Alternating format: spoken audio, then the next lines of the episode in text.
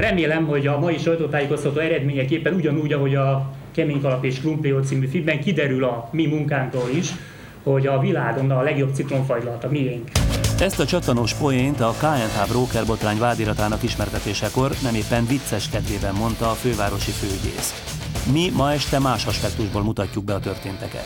Milliós kenőpénzek, ajándékautó, állítólag ezekkel kenyerezte le azt a két szocialista politikust Kulcsár Attila, akik ellen nem hivatalos hírek szerint valamikor a közeljövőben büntetőeljárás is indulhat. Ma mindketten itt lesznek, hogy válaszoljanak kérdéseinkre Baja Ferenc, a Miniszterelnöki Hivatal politikai államtitkára, és Puch László, az MSZP pénztárnoka. 15 évvel a rendszerváltás után újra meg kellene tanulnunk, hogy szorongás és öncenzúra nélkül kérdezzünk és mondjunk ki bármit. Ez a mondat egy újságcikkben szerepel, és alkalmas arra, hogy megvitassuk, valóban egy mocsárban dagonyázunk-e, ha a Kulcsár ügyről beszélünk. Előjönnek hárman, akik így vagy úgy már írtak erről a botrányról: Babarczy Eszter publicista, Tóth Ákos, a Népszabadság rovatvezetője, és Szerető Szabolcs, a Magyar Nemzet főszerkesztő helyettese.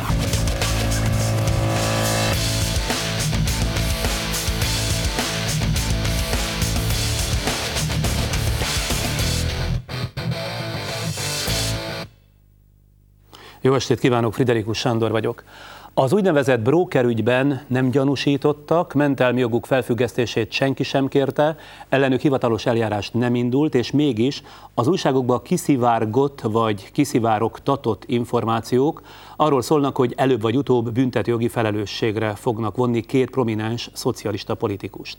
Egyikük Baja Ferenc államtitkár, aki itt van a stúdióban, a másik Puch László, az MSZP pénztárnoka, akit pár perc múlva fogunk kapcsolni. Ön ismerte Kulcsár Attilát? Az a kérdés, hogy mit ért az ismeret alatt. Ha hát, azt, hogy bemutatták-e egymásnak? Ha azt, hogy találkoztunk, akkor igen, találkoztam. Körülbelül hányszor és mi célból? Körülbelül 5-6 alkalommal találkoztunk. 2002 őszén, kora őszén egy közös ismerős mutatott be bennünket egymásnak, majd ez követően 2 alkalommal Rejtő E. Tibor vezérigazgató úr szobájában, ő volt a bank elnök vezérigazgatója, és 3-asban beszélgettünk, jelen volt Kulcsár Attila is, aki ebben az időszakban egyébként az önkormányzati ügyekkel, valamint a bank Európai Uniós projektjeivel foglalkozott, és ehhez kötődően. Tehát akkor ez egy hivatalos kapcsolat volt, nem pedig, hogy abszolút. Ott nyitott számlát ön személyesen. Abszolút teljesen hivatalos volt a kapcsolat és a megkeresés. Szeretnék hozzátenni még valamit. Lassan 15 éve vagyok az országos politikában. Voltam 2 kormánynak tagja, az egyiknek miniszter, a másnak államtitkára.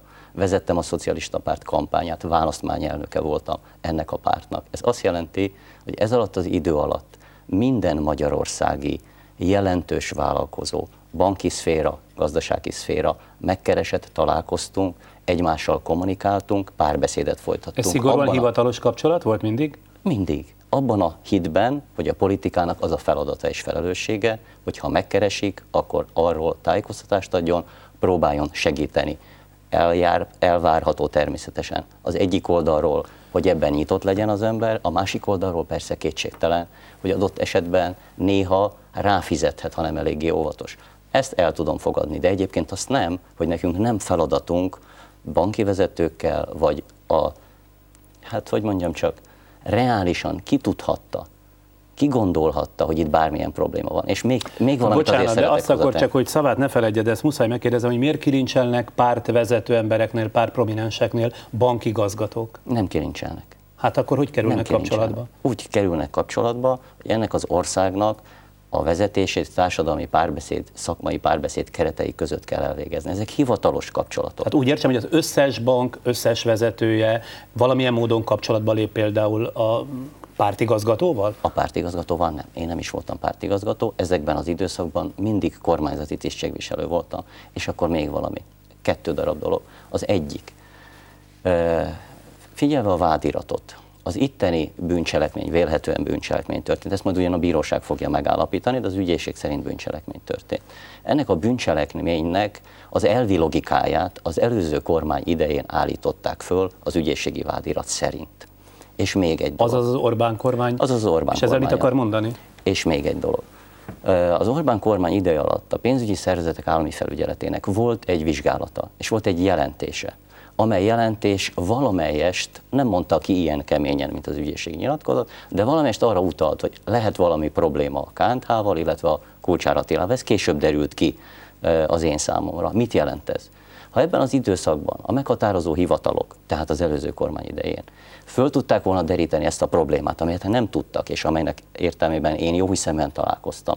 Nos, ha az előző kormány idején minden annyira rendbe ment volna, akkor én semmilyen körülmények között nem találkozhattam volna Kulcsár Attilával. Nem értem ezt a logikát, de ebbe nem menjünk bele, mert lehet, hogy csak én nem értem, és a nézők mindegyike érti. Viszont arra akkor adjon választ, hogy miért szerepelt a neve többször is, egészen pontosan 7-szer, legalábbis Kulcsár vallomása alapján, meg az ügyészségi jegyzőkönyv szerint Kulcsár Attila határidőnaplójában. Ezeket a találkozókat ő mindig gondosan bejelölte? Mármint, hogy Kulcsár Attila. Hát ezt a Kulcsár Attilától kell megkérdezni, fogalmam sincs, hogy az ő határidőnaplójában. Vagy csak szerette leírni az ön nevét? Ezt nem tudom. Tehát én még egyszer mondom, én a Kulcsár Attilával találkoztam, hogy az ő határidőnaplójában mi van, azt nem tudom megítélni. Egy dolgot biztosan tudok.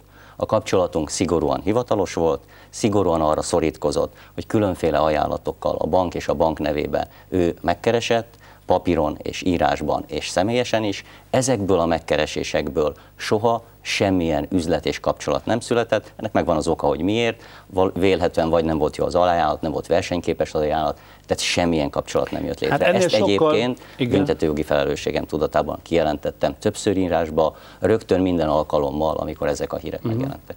Ami a Kulcsár ügyészségi vallomását illeti, és akkor térjünk rá erre, mert hát ezzel van mód szembesíteni ön, abban az áll egyebek mellett, hogy többször küldött önnek pénzt Gyuszi nevű taxissal a Synergon ügylethez kapcsolódva. Később megjegyzi Kulcsár ugyanebben a vallomásában, erre vonatkozóan van táblánk is, igen, hogy 30-50 millió forintot adott át önnek a lakásán, mondom tehát Kulcsár lakásán, amely a kormányzati megrendelésekkel volt kapcsolatos. Mi ez a Synergon ügylet az ön verziója szerint? Hát először is az én verzióm szerint, amit a Kulcsár Attila mond, az egy mese, az egy legenda. Ennek az egy világon semmi alapja nincs, egyébként önellentmondásokkal tele. Egy másik területen, ha olvasta a jegyzőkönyveket... Maradjunk a Synergonnál. Oké, amelyek fönt vannak az interneten, csak azért, hogy tisztázzunk valamit.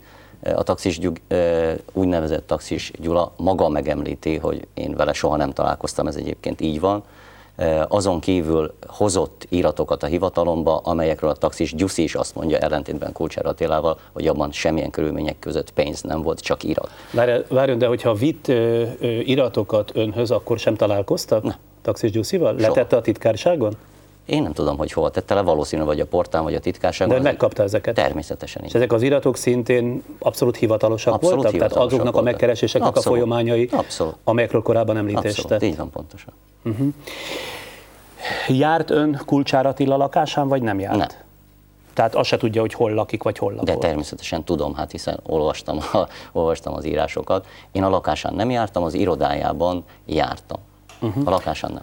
Azt is mondja ebben a 2004. július 23-i vallomásában Kulcsár, hogy időnként a pénzt az ön munkahelyére az Informatikai Kormánybizottság Szilágyi Erzsébet fasori épületébe kellett önnek vinni, és ezek mindig pármilliós összegek voltak, de ezt megbeszéltük, hogy ilyen nem létezik? Tehát pármilliós összegeket nem tett le. Még egyszer mondom, amit Kulcsár Attila mond, az egy mese, az egy történet. Egy érdekes, romantikus történet. Szemenszedett hazugság, azt állítja? Hát abszolút azt állítom, írásban is sokszor, többedik alkalommal. Ön egyébként olvassa mindazt, ami ezzel kapcsolatban különböző újságokban megjelenik, vagy annyira nem foglalkoztatja, hogy nem is hajlandó kezébe venni ezeket? Nézd, én politikus vagyok, tehát az újságokat muszáj olvassam. A rádiót és a televíziót hallgatnom kell, nem ragadhatok ki a saját munkámból. Ebből adódóan természetesen látom, ami leíródik, hallom, amiről beszélnek, és természetesen viselem ennek következményeit is. Mi akkor a verziója, hogy miért keverte bele Kulcsár ebbe az ügybe magát?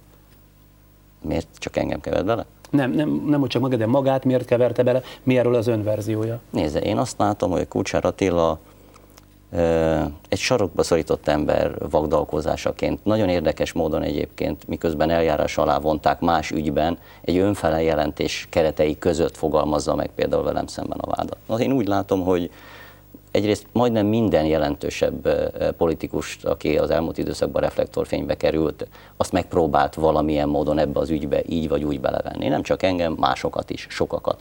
Szerintem a cél itt egyértelmű, egy sima, egyszerű bűncselekményről elterelni a figyelmet.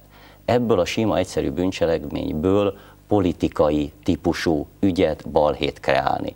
Szerintem ez volt a cél, ez volt a forgatókönyv, és egy kicsit sajnos, és ezt szomorúan látom, ez szerint a forgatókönyv szerint alakul az egész brókerbotrány. De már megbocsássam, mi érdeke fűződik ehhez Kulcsár Attilának, hogy ebből egy politikai cirkuszt kavarjon? Neki mi érdeke? Hát nézze, én csak azt tudom mondani, hogy legelső alkalomtól kezdve ő maga állítólag megfogalmazta azt, hogy politikai kapcsolatai vannak. Érdekes módon egyébként az ő általa megfogalmazott politikai kapcsolatokból az utóbbi időben csak és kizárólag a kormányoldal politikusai jelennek meg, elfelejtődik a jelenlegi ellenzékkel való kapcsolat, de ezt hagyjuk is, nem lényeges. De a lényeges mégis az. Ön szerint ezt ő maga kreálja, vagy ebbe őt belekergetik?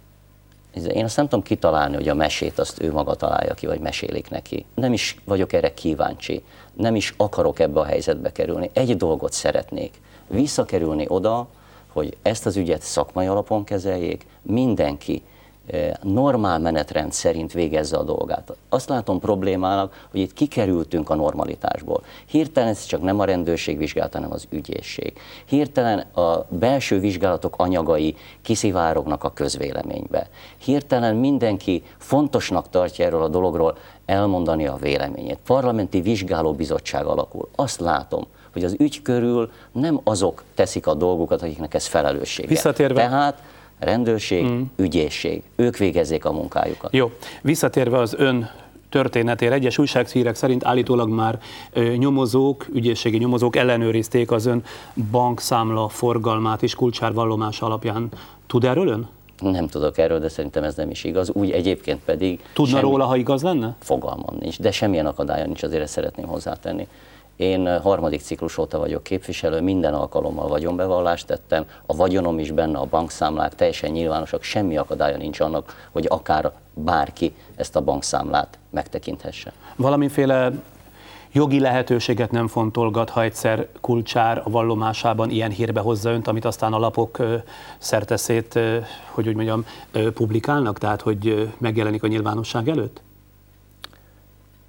Nézze, a helyzet a következő. Jelenleg ennek az ügynek az ura az ügyészség és a rendőrség.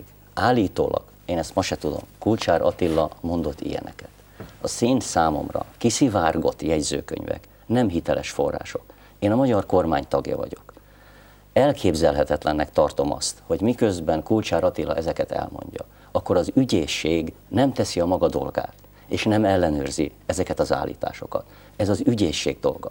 Az ügyészség felelőssége. Önöket soha nem szembesítették, vagy egyáltalán soha nem kérdezte meg az ügyészséget? Az ügyészség soha meg nem kérdezett. Még egyszer mondom, nem kívánom, hogy megkérdezzenek. Mondjuk gyanúsítottként nem is tehetné meg, hiszen ugye mentelmi joga van, de tanúként bármikor kihallgathatna. Bármilyen más formában. De még egyszer szeretném mondani. Az én igényem az, hogy az ügyészség járjon ennek a dolognak a végére. Én nem értek azzal. Ez történik, tehát, hogy mondjam, ha ez kívánságműsor, akkor teljesül a kívánsága. De miért van az akkor? Mégis el szeretném mondani, hogy ez a korrektség kedvéért. Mind a legfőbb ügyész, mind pedig Dobos Gabriella azt nyilatkozza, hogy ebben az ügyben semmilyen vizsgálat nem folyik, végzik a dolgukat. Hogy egyébként mégis az újságok ezzel ellentétes információkat jelentenek meg, az nekem természetesen kellemetlen. De nem tudok vele mit kezdeni. De azért az életét? Hát az nem kifejezés, de visszatérve nem akarom ezt elkerülni. Milyen módon? Tehát azt tudom önnek mondani, hogy ha a Kulcsár vallomásával kapcsolatban, ha ezzel kapcsolatban valóban történik bármilyen hivatalos, szándékú, ügyészségi megkeresés, mivel én a saját életemet ismerem, és mivel tudom, hogy teljesen ártatlan vagyok, akkor természetesen azonnal jogi elégtételt fogok tenni. De akkor, amikor ez... Ezt nem értem, hát ügyészségi megkeresés miért ne történhetne? Még egyszer mondom. Miért kellene ezért jogi elégtétel? Azért, mert én ismerem a saját életemet. Rendkívül furcsálnám, ha bármi ehhez kötődően előállítom. Csak hogy jól értem-e, most ezzel finoman megfenyegeti, hogyha mégis eljárás alá vonják önt? Megfenyegeti a hatóságot? Nem. Akkor félreérthetően fogalmazott. Azt mondtam, hogy jogi elégtételre akkor van szükség. Értem. Miért van az, hogy az önneve mindig beleforog, mégiscsak ilyen, hogy úgy mondjam, időnként bűncselekményekbe torkoló ügyekbe? Ugye a 90-es évek közepén volt a Nyírfa ügy, aztán annak kapcsán, hát itt hangsúlyosan a zsurki vodkagyárral kapcsolatba hozták az önnevét, aztán a Zephyrus ügyben szintén foglalkozott önnel tetemes mértékben a sajtó, aztán az Eurókapu Kft., amely az ön minisztériumától kap egyrészt állami támogatást, másrészt pedig egyfajta ilyen kölcsönt. Szóval az ön esetében zörög akkor is a haraszt, ha nincs semmi? Nézze, többféle politikus van. Elmondtam az elején, hogy én kb. 15 éve vagyok a politikai pályán, méghozzá elsősorban szervező típusú politikus. Ez azt jelenti, hogy én intézményeket építek. Akár kormányban, akár pedig a párthoz kötődően. Akár a Bauda önkormányzati közösség, akár maga a Magyar Szocialista Párt belső információs rendszere, honlapja és minden egyebe. Olyan típusú intézmények, amelyek egy szervező típusú politikusként határoznak meg. Mondhatom azt, hogy ha a Magyar Szocialista Párt történetét nézem, akkor ezen a területen valóban az MSZP egyik meghatározó szervező típusú politikusa vagyok. A politikában ugyanúgy, mint a háborúban, kétféle figurára lőnek. A főszereplőre és a háttéremberre, mind a kettőre, nagyon határozottan. Azért elsősorban, mert ezen keresztül lehet magának a szervezetnek a hatékonyságát csökkenteni. Minden alkalommal, és azért azt hagy kérjem öntől csak így barátságosan, ön se fogalmazzon úgy, hogy ezek bűncselekmények. Egyik se, még az se, hogy bűncselekménybe torkoltak. Ezek közül minden ügyet kivizsgáltak a hatóságok. Volt, amit parlamenti vizsgálóbizottság, volt, amit egyéb más szervezetek. Soha, semmilyen körülmények között az én felelősségemet meg nem állapították. Hírbe hozni pedig azért hoznak hírbe, még egyszer mondom, hát jelentős politikusnak, ezen keresztül megtámadandó politikusnak tekintenek. De akkor meg nem értem a nyugalmát. Nem értem a nyugalmát, hogyha ennyire ártatlan. Akkor hogy tűri, hogy évek, sőt most már azt mondhatom, hogy évtized óta folyamatos keresztűzben álljon? Akkor hogy nem tesz ez ellen tetemesebb módon? Nagyon nehéz az embernek. Jogi szakértőkkel beszéltem erről. Ha eldurvul a politikai élet, és ugyanúgy, mint szerintem egyébként ebben a Kulcsár ügyben, azt gondolják, hogy bizonyos ügyek politikai fegyverré kovácsolhatók, és ezen keresztül átpolitizálnak egyébként nagyon egyszerű eljárási ügyeket, az ellen védekezni iszonyúan nehéz. Azt mondják a jogászok, hogy a legnehezebb bebizonyítani az ember ártatlanságát. Ez a helyzet. Nem lehet ezzel mit kezdeni, hogyha az embert nemtelenül megvádolják, hogyha Magyarországon olyan politikai gyakorlat van, amelyik ebben divattá válik, ha olyan politikusok vannak, akik úgy gondolják, hogy ezzel küzdjenek a másik ellen normális politikai alternatívák kimunkálása helyett, akkor az ember kiszolgáltatott. És egy idő után azt kell mondanom, hogy azt kell eldöntse, hogy tud-e dolgozni ilyen körülmények között, tud-e arra figyelni, hogy ennek ellenére végezze a munkáját, a dolgát, próbáljon az ország érdekében, most pátosz nélkül mondom, valami jobbat tenni.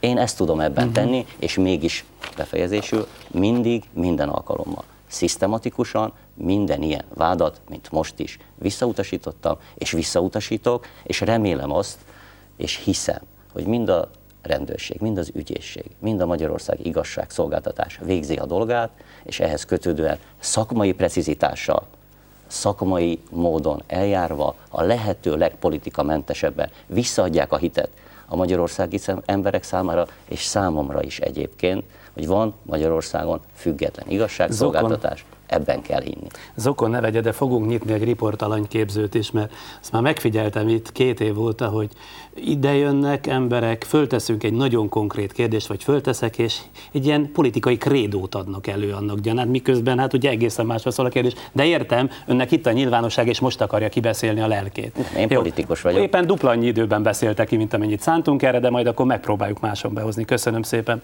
A másik közéleti szereplő, akiről jogi szakértőkre hivatkozva azt írják, hogy elkerülhetetlennek látszik ellene a büntetőjárás, Puch László, a Szocialista Párt pénztárnoka. Ön, Puch úr, honnan ismeri Kulcsár Attilát? Lottózóból, egy fogorvoshoz jártak, vagy a tréfát félretéve, tehát mi a valóság alapja annak, amiket az újságok is írnak, de ön következetesen ugye visszautasítja ezeket? Kulcsár Attilát 2001-ben, mind a Parlamenti Gazdasági Bizottságának alelnöke, Rejtő E. Tibor mutatta be nekem a bankszékházába, onnan ismerem. Azt követően voltak protokollális találkozásaink az elmúlt időszakban. És mivel magyarázza legalább önmagának, hogy a Kulcsár ügyben ön is képbe került? Én ezt nem tudom megítélni, hogy miért védekezésének, miért ezt a formáját választotta Kulcsár Attila, miért próbál másokat besározni. Én úgy gondolom, hogy ezekben az ügyekben nincs miről mesélni. Ha csatlakozik az ön előtt szólóz, akkor csak macska körmözzük, jó? Csak ugye az időt megtakarítsuk, jó? Rendben van. Nem veszi rossz néven, ha azt a munkamódszert választanánk a beszélgetéshez, hogy én valamennyi önnel kapcsolatos híresztelést ismertetek, önnek pedig így lehetősége lenne saját verziója előadására. Tessék. Lehet ez?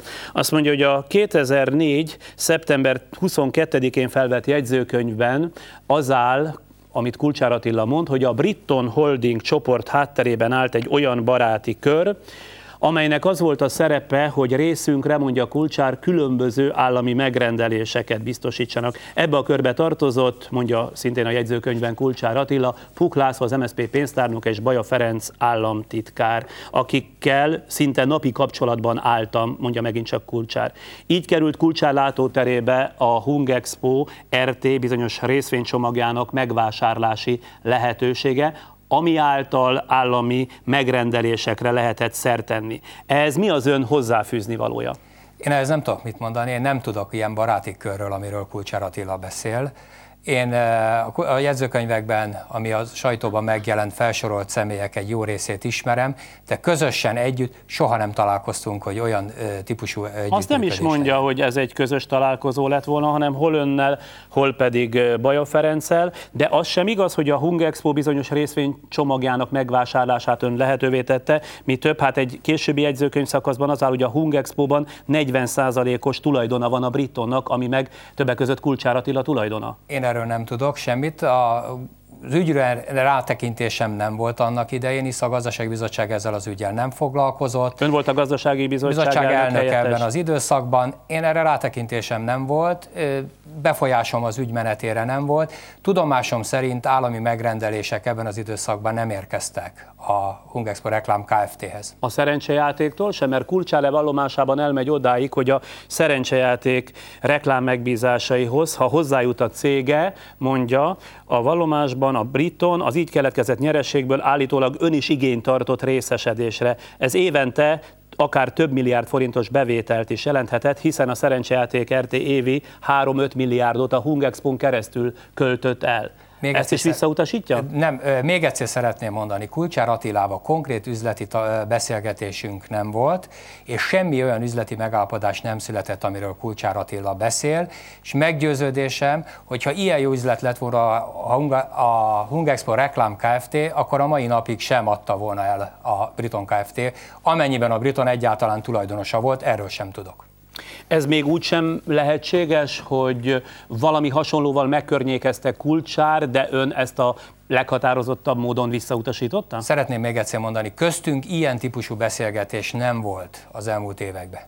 Nem fogok sokáig visszaélni a türelmével, de arra még mondjon valamit, hogy mi lehetett az az eset, amikor a kormányzati megrendelésért cserében Kulcsár vallomása szerint legalábbis pénzösszegeket juttatott ő bizonyos személyeknek, önt egészen konkrétan a Prudent nevű cég privatizációjával hozza összefüggésbe. Állítólag ön felajánlotta, hogy ezt kedvező áron megszerzi az APVRT-től, mármint hogy a Prudentet neki, illetve a Britton csapatnak, amiért ön 20 millió forintot kért, mégpedig előre, de nem készpénzben kérte, hanem egy 14 milliót érő 607-es Peugeot gépkocsi formájában igényelte, csak a fennmaradó hányadot kellett készpénzben kifizetniük. Az autó ténylegesen a Britton, tehát Kulcsár cége által lett megvásárolva, majd átiratta egy ön által megjelölt személy nevére.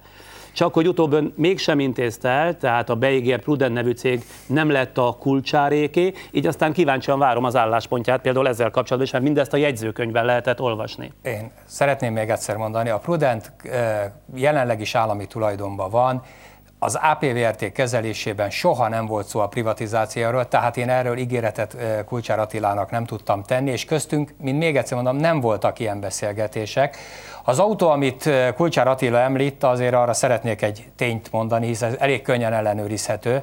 A vagyonbevallásomban 2001-ben, amikor még Kulcsár Attiláról szó nem volt, már megjelent egy Peugeot 607-es gépkocsi, amit a Peugeot Hungária Kft.-től vásárolt a családom. Én úgy gondolom, hogy könnyen ellenőrizhető módon. Tudja, mit mond erről a pesti pletyka, hogy két Peugeot 607-ese van, és így aztán szívesen hivatkozik az egyikre, miközben a másik ettől még lehet, hogy Kulcsáréktól érkezett önhöz. Még egyszer szeretném mondani, Kulcsár Attilától semmilyen módon nem kaptam autót. Értem. Beszéljünk akkor inkább párbéli státuszáról. Mit csinál egy pártpénztárnoka? Szerzi a pénzt, ahogy csak tudja a párt számára? A pártpénztárnoknak nem a pénzszerzés a fő feladata is egyáltalán. A pártpénztárnoka gyakorlatilag egy gazdaságigazgatóként működik a párt mellett, pártban, és feladata, hogy a hatékonyságát a pártnak, a párt gazdálkodását ellenőrizze, és hát kifelé képviselje a pártot, mint gazdaságigazgató. De egyáltalán az nem feladata, vagy ha nem is feladata, de mondjuk ön valakiktől, cégektől, magánszemélyektől a pénztárnok, a pártnak nem szerez pénzt, vagy nem szerezhet pénzt? Még ezt is szeretném mondani, a párt különböző bevételekkel gazdálkodik. Ilyen az állami támogatások egy jelentős tételben, ilyen a tagdíjak és az egyéb adományok, amik döntően személyekhez kötődnek, ezeket a bevételeket az ÁSZ minden évben ellenőrzi, az állami számvevőszék ellenőrzésének megfelelően vizsgálja a pártok gazdálkodását. Az ön státusza nem eleve valami rosszat sugall? Hát hisz miért lenne szükség, elmondta nagyjából egy pártnak pénztárnokra, de ha egyszer nem kap elég támogatást a költségvetésből, már pedig ugye a pártok erre azért minden párt rendszeresen hivatkozik, mégiscsak azt gondolom, hogy ilyenfajta, hogy úgy mondjam, feladatokkal is megbízzák. A pártok gazdálkodásában, mint említettem, 3 forrás van, ezek nagyjából a működési feltételeket és a kampányra való spórálás lehetőségeit biztosítják, és hogy miért van az MSZP-ben pénztárnok, ez a szociáldemokrata pártok hagyományainak megfelelően. 89-ben, amikor lefordították a nemzetközi szociáldemokrácia különböző pártjainak az alapítókiratát vagy alapszabályait, akkor vagy a kincstárnok, vagy a pénztárnok között választhattak. A pénztárnokot választották, ami gyakorlatilag, mint említettem, gazdasági igazgatót akar. Visszatérve az ön idézőjelben érintettségéhez a Kulcsár ügyben, állítólag Kulcsár Attila vallomása után már ellenőrizték az ön bankszámla forgalmát is. Tud erről valamit? Nem tudok semmit, de nyugodtan megtehetik, az én lelkiismeretem tiszta. Tehát nem tudja, hogy ilyen történt-e. Mit gondol most, hogy nem került bele az ön neve a vádiratba? Ez azt jelenti, hogy vége az ön számára is a Kulcsár ügynek, vagy pedig lesz erről egy külön felvonás? Én nagyon remélem, hogy ez a Kulcsár ügy végét jelenti számomra, hisz elég nehezen viselem, mint minden politikus, ezt a kialakult helyzetet, hisz nagyon sok olyan helyzetben, nagyon sokszor nagyon nehéz védekezni, amikor általános módon vannak vádak. Igen. Idáig miért nem tett feljelentést, ha egyszer hírbe van hozva? Én azt gondolom, hogy nincs értelme a feljelentés tételnek, hisz a bíróság félretette volna a Kulcsár büntető eljártásának végéig. Az MSZP vezetéséből bárki, vagy esetleg személyesen mondjuk a miniszterelnök kérdőre vonta önt, vagy mert óvatosak önnel, ezért aztán nem nagyon, hiszen mégiscsak a pártpénztárának kulcsa, vagy a széf kulcsa önnél van. Én azt gondolom, amikor az ügy kirobbant, akkor a pártvezetői ellenőrizték az érintettséget, és mivel megállapították, hogy semmilyen módon nem vagyok érintett a lehetőségeken belül, ezért úgy gondolom, a bizalom teljes. Az MSZP-nek tud arról, van bármiféle stratégiája arra vonatkozóan, hogy az önöket ért folyamatos támadásokat így vagy úgy kivédje? Én azt hiszem, a rágalomhadjáratot megfékezze? Amit Hiller pártelnök úr mondott, arra tudok hivatkozni, figyelemmel kíséri az MSZP ezt a folyamatot, hisz egy politikai cirkusz része. Hát ez önmagában nem nagy dolog. Hát nem látunk más indokot, hisz nincs tudomásunk szerint olyan, ami érdek, tehát hogy érintett lenne a Magyar Szocialista Párt környezetében. Mi az a legrosszabb a Kulcsár üggyel kapcsolatban, ami történhet önnel és amire mondjuk fölkészül? Hát a legrosszabb, ami talán egyben a legjobb is lehetne, hogy ezek a vádak, amik eddig elhangzottak, ezek tisztázódnak, de én úgy gondolom, hogy a választásokig ez a cirkusz fennmarad. Mert? Mert ez egy politikai cirkusszá vált egy gazdasági bűncselekmény. Tehát az az összegezhető véleményük, hogy le kell járatni a másik oldalt, vagy a szocialista pártot, bár az kérdés, hogy akkor miért nem keveredik ebbe bele az ellenkező oldalt, tehát mondjuk a Fidesz és környéke. Ezt nem tőlem kell megkezdeni, úgy gondolom, hogy ez Kulcsár Attila, vagy akik neki ezt a tanácsot adták a védekezésnek ezen módjáról, hogy miért így védekezik. Köszönöm önnek is, hogyha nem is első szóra, de vállalta ezt a beszélgetést. Ha már maradunk a Keménykalap és Krumpliorrnál, akkor azért remélem, hogy hörömpő cirkusz világszám lesz a végén, mert abban az volt a csattanó. És ez a bíróság előtt lesz valószínűleg. Vajon miért nem hisz abban szinte senki, hogy a Kulcsár ügyben megtudhatjuk az igazságot, netán a teljes igazságot? Ebben a kérdésben rejtőzik a brókerbotrány okozta igazi társadalmi válság. Erről beszélnek publicisták hamarosan. Hogy mit gondolunk az évtized bűnügyének nevezett Kulcsár ügy szereplőiről, az csak az egyik és aligha a leglényegesebb kérdés. Ennél sokkal fontosabb, hogy mit gondolunk saját magunkról, kik vagyunk mi ebben az egészben. Balekok, cinikus legyintgetők, vagy szorongó állampolgárok, akik egyre nyomasztóbbnak tartják a botrányt körülvevő mesterséges homályt és ködöt. Az ügyről most szaktársaimat kérdezem, akik ezzel kapcsolatban publicisztikákban már megnyilatkoztak. Itt van Babarczy Eszter közíró, Szerető Szabolcs a Magyar Nemzet főszerkesztő helyettese, és Tóth Ákos a Népszabadság rovatvezetője. A múlt héten itt bemutatott közvéleménykutatás szerint az emberek 77%-a nem hiszi, hogy valaha is kiderül a Kulcsár ügy valódi háttere. Önök szerint minek szól ez a bizalmatlanság? Van egy határozott tudás arról, hogy kik titkolóznak, vagy a többség számára minden gyanús, ami politika, hatalom és pénz közelében zajlik? Eszter? Hát bizonyosan van egy általános bizalomvesztés, ezt láttuk már korábban is, de az is biztos, hogy a jelenlegi üggyel kapcsolatban nagyon sok kérdés fogalmazódott meg, tehát ugye kikerült ez a videó, amit megnézhettek az emberek, megjelentek a jegyzőkönyvek, és szerintem ez egy nagyon egészséges és jó folyamat, de ilyenkor sokkal több kérdés van bennünk, mint amennyi válasz, és attól félek, hogy az általános bizalmatlanság a politikai elitben egyfelől, és ennek az ügynek a jelentősége, és az, hogy elkezdtük kapargatni egyáltalán a dolgot, és kezd kiderülni, hogy milyen rettenetes tétek vannak itt. Ez a kettő együtt hat arra, hogy ilyen nagyon pessimista. Már milyen rettenetes tétek vannak itt? Hát ugye az a helyzet, hogyha a Kulcsár vallomásban leírtakból bármi, vagy akár 50-70% igaz, akkor az szörnyű nagy botrány. És az a helyzet, hogyha ennek 50-70%-a nem igaz, az is szörnyű nagy botrány, ugye, mert abban az esetben a magyar igazságszolgáltatás nem működik elég jól. Bár ezt mondjuk a Magyar Nemzet kicsit másként láttatta egészen precízen Szabolcs, mert írásában nem arra világít rá, hogy itt a magyar igazságszolgáltatás csődjéről van szó, hanem épp ellenkezőleg az ügyészség olyan nyomás alatt végezte 2 éven át ezt a munkát, hogy tulajdonképpen hiteltelenít akarják mind a jegyzőkönyvvel, mind pedig a videó közzétételével az ügyészi munkát.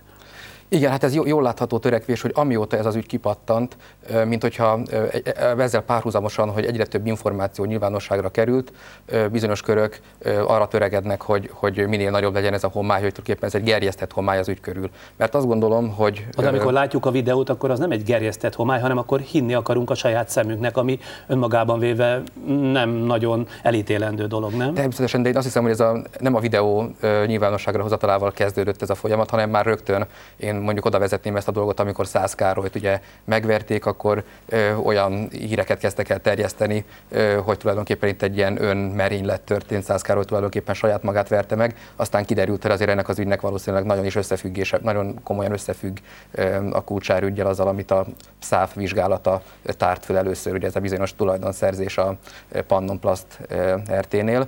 Tehát én azt gondolom, hogy ez az ügy egyébként, miután nem ufók követték el ezt a gazdasági bűncselekményt, ez az igazságszolgáltatás eszközeivel felderíthető. Az egy más kérdés, hogy valóban van egy általános bizalmatlanság, úgy tűnik, hogy az igazságszolgáltatás intézményeivel szemben is. Általában vagy csak az ügyészséggel? Én azt gondolom, hogy én például megnéztem azt a közleménymutatást, amit a Medián közölt. Én ott úgy láttam, hogy egyrészt az igazolta azt, hogy lehet manipulálni a közvéleményt, valóban nagyon sok embernek ugye a bizalma csökkent az ügyészségben. De az is érdekes volt, hogy az emberek többsége... De minek nyomán, hát amit itt az Eszter is az imént mondott, láttunk egy videófelvételt, ez a felmérés annak nyomán készült. Igen, csak az ügyészséget már kezdettől fogva úgy állították be, mint amely egy prekoncepció alapján dolgozik. És egyébként, ha megnézzük a mostani vádiratot, érdekes módon az a prekoncepció nem igazolódott, mert ugye sem Kulcsár Attilával nem kötöttek vádalkut, sem Rejtő E. Tiborral. Kulcsár Attila, bármennyire is mondták azt, hogy itt az ügyészséggel együttműködik, és valami fajta kedvezményre számíthat, elsőfokú vádlottja a vádirat szerint ennek az ügynek. Ákos, muszáj, hogy így módon, tehát ebből az egész egyébként idézőjeles normális bűncselekményből politikai ügy legyen? Tehát a politika úgy tűnik, hogy annyira átszövi már, hogy ettől a bűn vagy a bűncselekmény felismerése nagyon is várat magára. Én azt gondolom, hogy ebben az ügyben alapvetően tudatlanok vagyunk. Mit tudunk? Azt tudjuk, hogy volt egy szerintem majdnem klasszikus pilótajáték, amely egy véletlen folytán kitudódott, a Szász Károly megveretése. Részigazságokat tudunk, és ezekből a részigazságokból következtethetünk a nagy rendszer egy-egy elemének működésére. Ilyen részigazság volt a videófelvétel, amely kikerült az ügyészségről, és ennek kapcsán következtethetünk bizonyos dolgokra. Visszautalnék egyébként arra... Nevezetesen azért mégis mondja ki, vagy mondd ki, hogy mire. Én arra gondolok, hogy lehet alapja annak, hogy az emberek azt gondolják, hogy bizonyos szervezetek politikai nyomás alatt működnek. Egyébként arra, amit a Szabolcs mondott, valamelyest ezért árnyalnám a képet, mert a kormány befolyása erősebbnek tűnik az ügyészség esetében e fölmérés szerint. Akkor ez mit jelent?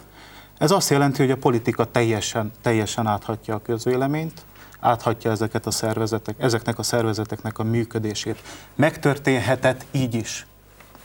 Megvalósulhatott az ügy így is. Sokféleképp megvalósulhatott, és próbáljuk összeállítani egy egészé, de nem tudjuk. Bár a népszabadságbeli írásodból inkább az derül ki, hogy ami napvilágra kerül, az gyaníthatóan írott féloldalas igazság, a másik, a fideszes része homályban marad.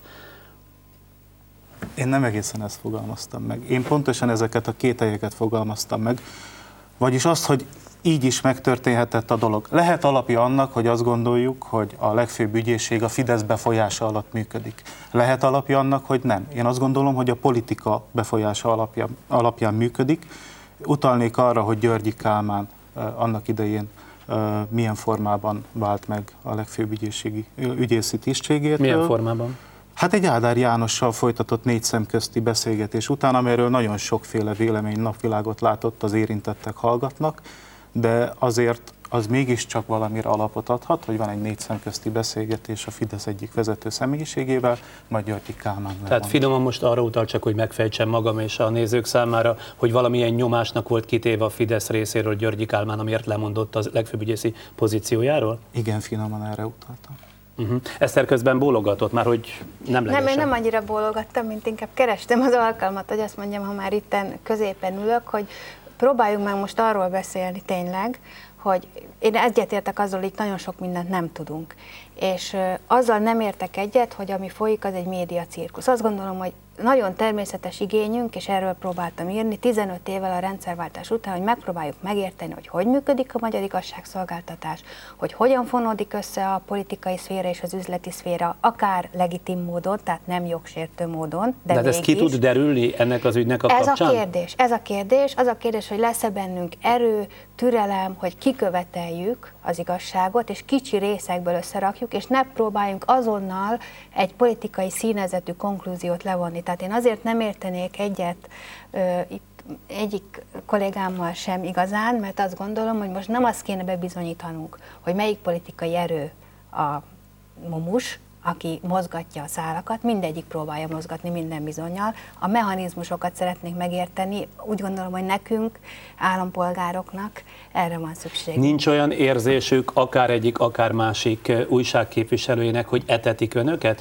Ugye a Magyar Nemzet rendszeresen hozzájutott a Kulcsár Attila kihallgatási jegyzőkönyvéhez, de annak idején, ha jól emlékszem, a Kulcsár kancelláriára szóló belépőjét is önök hozták. Egy másik korszakban a Torgyán fiának úgynevezett kazettaügyében, ha még emlékeznek rá, a Népszava látszott ilyen jól értesültnek. Szóval nem lehet-e, hogy miközben ezt kellene felismerni, a sajtó eszköze azoknak, akik etetik őket?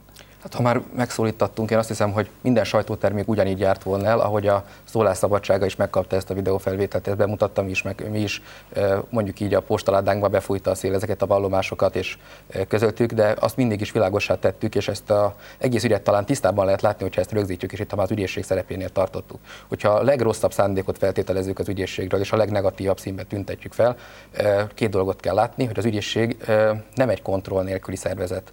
Legalább három kontrolltúrok az ügyészség működése fölött, egyrészt magát a törvényt, az alkotmányt, a másik a nyilvánosság, a harmadik pedig a bíróság. Ugyanis az ügyészség senkit nem tud elítélni, a bűnösségről vagy ártatlanságról nem az ügyészség határoz, hanem a tőle is független bíróság. Éppen ezért azt gondolom, hogy aki ilyen hisztérikusan reagál az ügyészséggel kapcsolatos dolgokra a politikai életbe, az mindig az jut eszembe az a mondás, hogy az kiabál, akinek a háza ég. Ákos? Hát bizonyára etetnek minket, hát beveszi a gyomrunk, vagy nem veszi. Próbáljuk kevéssé bevenni. Én azt gondolom, hogy nincsenek bírálhatatlan szervezetek. Ebben az ügyben egyrészt igazságot láttunk, ebből mi levonjuk a magunk következtetését. Ez esetben az volt, hogy megtörténhetett az, hogy az ügyészség gyakorlatilag lediktálta Kulcsár Attila vallomását. Nagyon sok a véletlen ebben az ügyben. És próbáljuk összeállítani... Kedvéért, ha valaki lediktált, akkor az inkább az ügyvéd volt. Tehát mondjuk ezt láttuk a felvételen. Akár így is megtörténhetett, de ott egy nagyon hirtelen ügyvédcsere és furcsa ügyvédcsere történt, ha jól emlékszem. Tehát nagyon sok részigazságot tudunk, próbáljuk összerakni a magunk módszereivel egy egészé, és nagyon kíváncsian várjuk, hogy mi lesz az ügy. Elrugaszkodva már a konkrét ügytől, Eszter cikkében ugye nagyon sötéten írja le az átlagember viszonyát a politikához, a politikai történésekhez, amelyekhez ezt a Kulcsárügyet is sorolja. Azt írja, hogy nem sokat tudunk arról, hogyan működik a magyar demokrácia és kapitalizmus 15 évvel a rendszerváltás után. Na de Balzac nem igazít el bennünket elég jól, szóval nem minden kapitalizmus kezdete az körülbelül ilyen. De én is pont erre gondoltam, hogy nagyon örülök, hogy ezt az példát hozta, hogy egy Balzacra lenne ma szükségünk, aki megírja. Jelenleg Magyarországon azt gondolom, hogy a tényfeltáró újságírás, meg a szociográfia, meg a nagyregény, az nem működik így, nem szolgáltatja nekünk ezt a tudást, és szerintem ez egy morális igényünk is, tehát itt nem arról van szó, hogy a magas kultúrának mit kell produkálnia, el kellene hinnünk, hogy alapvetően az intézményrendszereink jól működnek, és nem hisszük ezt el. És ez nagyon nagy baj, mert ha nem hiszünk benne, akkor ugye mi is elkezdjük majd mindig keresni a kiskapukat, és akkor tényleg nem fognak jól működni. Tehát most hagyd mondjak egy példát. Baráti társaságban hallom, hogy erről az oldalról és arról az oldalról is igen sikeres, jól működő polgármestereket 10%-os polgármesternek hívnak. Hogy ugye ennyit kell leadni. Na most az a kérdés, hogy egy... Tehát ennyivel kell korrumpálni valamilyen üzleti létrehozás érdekében a polgármestereket. Na most ezek jó működő, jó politikusok, de az a kérdés, amúgy, tehát virágzó várost visznek, leszedik a sápot. A polgármesterségnek a tisztesség. És ez azt gondolom, hogy nem beszélünk erről eleget, nem beszélünk a mechanizmusairól eleget, nem látjuk át. Tehát egy olyan nagyon naiv, utópikus módon kezdtük el ezt a 15 év rendszerváltását a dolog hajnalán, és most jutottunk el oda, hogy tényleg megpróbáljuk megérteni, hogy hogyan fonódnak össze a politikai érdekek, a gazdasági érdekekkel, és hol vannak a határok. Mert nem csak a fanyalgó értelmiségnek probléma ez, és az ország többsége, vagy a társadalom többsége sokkal egészségesebben ettől távol él. Nyilvánvalóan távol él, hiszen ez az egész ügy nagyon távol van az emberektől, nem csak a bonyolultsága miatt, hanem azért is, mert ez az ügy valójában a magyarországi gazdasági, politikai és médiaelit egy részének az ügye, ez én olvasatomban. Ennek az ügynek ugyanis Kulcsár Attila hasonlóan a korábbi Tocsik ügyhöz szerintem nem főszereplője, csak névadója. Ez valójában egy többé-kevésbé jól behatárolható, az elit egy körének az erkölcseiről vagy erkölcstelenségéről, pénzsóvárgásáról, mohóságáról szól, és valóban ez alkalmas arra, hogy az emberekben az elit ellenességet megerősítse, az emberek ennek az ügynek az elszenvedői, azért is, mert nem nagyon érték tőlük, messzire folyik ez az ügy. Ugye itt mindig kiemelt ügyfelekről van szó, szóval az átlagember ilyen ügyeknek a közelébe se kerülhet, és ezt érzékelik, és lehet, hogy ez a fajta elitelenség kiterjed az intézményekre is, ami már egy káros dolog. Igen, annyi ügy volt már, és a társadalom többsége, legalábbis nekem úgy tűnik, hogy fásult és felejteni akar. Vagy lehet-e az, hogy egyszer csak eljut oda, hogy betelik a pohár, és mi van akkor, ha mondjuk sok Kulcsárügy után, Tocsik ügy, Kulcsárügy, meg amiket itt soroltunk, betelik a pohár. Itt volt az előbbi híradás, a belpolitika összefoglaló, minden második vagy harmadik hír valahogy a korrupciót érintette. Tehát így úgy, akiket éppen a hír alanyként megnevezett, azokról az derül ki, hogy korruptak. Szóval mi van akkor, ha betelik a pohár? Én abban bízom, hogy ha betelik a pohár, akkor a jelenlegi tudatlanságunkat felváltja a tudásészség, az, amiről Eszter beszélt. Én is ebben reménykedem. És de hogy történik ez meg gyakorlatilag? Gyakorlatilag ez úgy történik meg, hogy a választók elkezdik megbüntetni következetesen azokat, akik hírbe keverednek, tehát nem fogadjuk el, hogy 10%-os polgármesterünk van, még akkor se, ha egyébként jól megy a város, meg nem fogadjuk el, hogy kis feudális uraink vannak, mert így működik ma Magyarország, ugye, akik egy sleppet húznak maguk után, és ellátják őket munkával, megrendeléssel, stb. Tehát én azzal nem értek egyet, hogy ez ne terjednek ki az országra, azt gondolom, hogy ezt mindenki, a kis vállalkozó is szembe kerül ezekkel a dilemmákkal ma Magyarországon, és egy jól működő európai demokrácia, mondjuk a skandináv államok, és a rosszul működő európai demokráciák, mondjuk Olaszország között, az a különbség, hogy az egyik helyen elfogadják a 10%-os dolgot, a másik helyen nem fogadják el. Tehát, hogy ez nem fordulhat elő. Svédországban, Finnországban, Hollandiában nem fordulhat elő. Nem fogadjuk el. Köszönöm szépen, hogyha röviden is, de ezekről a fontos kérdésekről beszélgettünk.